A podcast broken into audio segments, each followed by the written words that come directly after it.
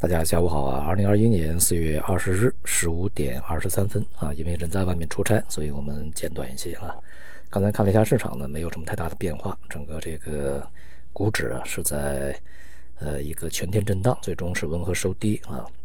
呃，基本上呢还是在一个区间里面进行震荡，并且呢指数没有能够这个借势突破上限啊。那么显示整个市场的这个调整基调是仍然是持续的。呃，我想几个问题吧。呃，需要这个注意一个呢，就是在今天也看到呃网上的一些对这个陆家嘴论坛啊，昨天方星海呃说的一些话呀，进行这个报道啊，就是说呃外资那么大进大出，如果造成股市大动呃剧烈动荡，那么可能会暂停它的它的交易啊。像这个这种报道呢，是断章取义了啊。他的原话是：如果某一个账户。啊，这个造大进大出，造成股市动荡，它会暂停交易啊。也就是说，个别账户如果是呃出现了这种操作操纵市场啊，这个过于短线的这种这个进出啊，啊，就属于不正常的交易啊。这个与整个的这个对外开放是没有什么太大关系的啊，也不会呃对外开放停止。所以说，有些解读是过度的啊。那么第二个呢，就是在外围市场也出现了一些变化啊。一个呢，就是昨天的美股，呃，温和下跌，而今天的日本股市是下跌啊。两方面的原因不一样。一个呢是大家都在等待着这个，呃，一季度的一些业绩报告啊，无论是美股也好，A 股也好，都是如此啊。呃，那么同时呢，像美股呢，它涉及到这个特斯拉问题啊，这个在前面出了一个事故，呃，这个。车祸啊，在无人驾驶状态，所以说呢，有可能会这个带来对整个呃，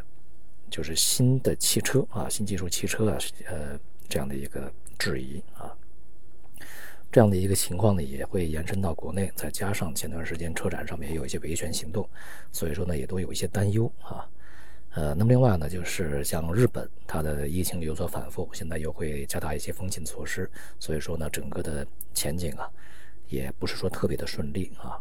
那么我想这些都是表象的这个一些原因啊。其实呢，我们还更加需要注意的是呢，呃，长债美国的长债收益率啊，我们在之前讲啊，它的趋势呢仍然是上涨，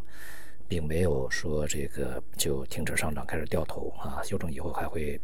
这个趋势还在，那么在呃前面的一周多、两周的时间里面进行调整以后呢，目前逐步的开始持稳啊。那么未来的恢复震荡的上行啊，就是速度慢下来，这个呃频率呢，这个调整的频率啊开始增加。那么这种状态的上行，呃应该是大概率事件。那么如果是趋势恢复的话，那么它将将对啊整个市场里面的其他一些敏感的资产，比如说。这个贵金属啊，这个美元汇率会带来一个这个重新的影响啊，因为在这段时间啊，贵金属也在反弹，美元也在调整啊，但是一旦收益率持稳啊，这些市场又重新会回到之前的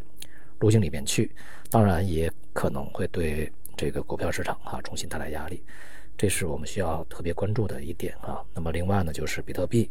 在这段时间呢也是大幅下跌啊，前段时间崩崩掉以后呢，在这几个交易日也是。持续走软的啊，呃，整个的资产炒作呢，其实具有一个同一性，就是市场呢，它是一个相呃关联的啊，尤其是散户在当下的这个热情相当高啊，无论是一些呃奇奇怪怪的边缘的投资品，还是一些这个衍生品啊，参与度都比较深。那么一旦这个风向发生逆转啊，它也对市场会产生比较大的影响。呃，这是我们在。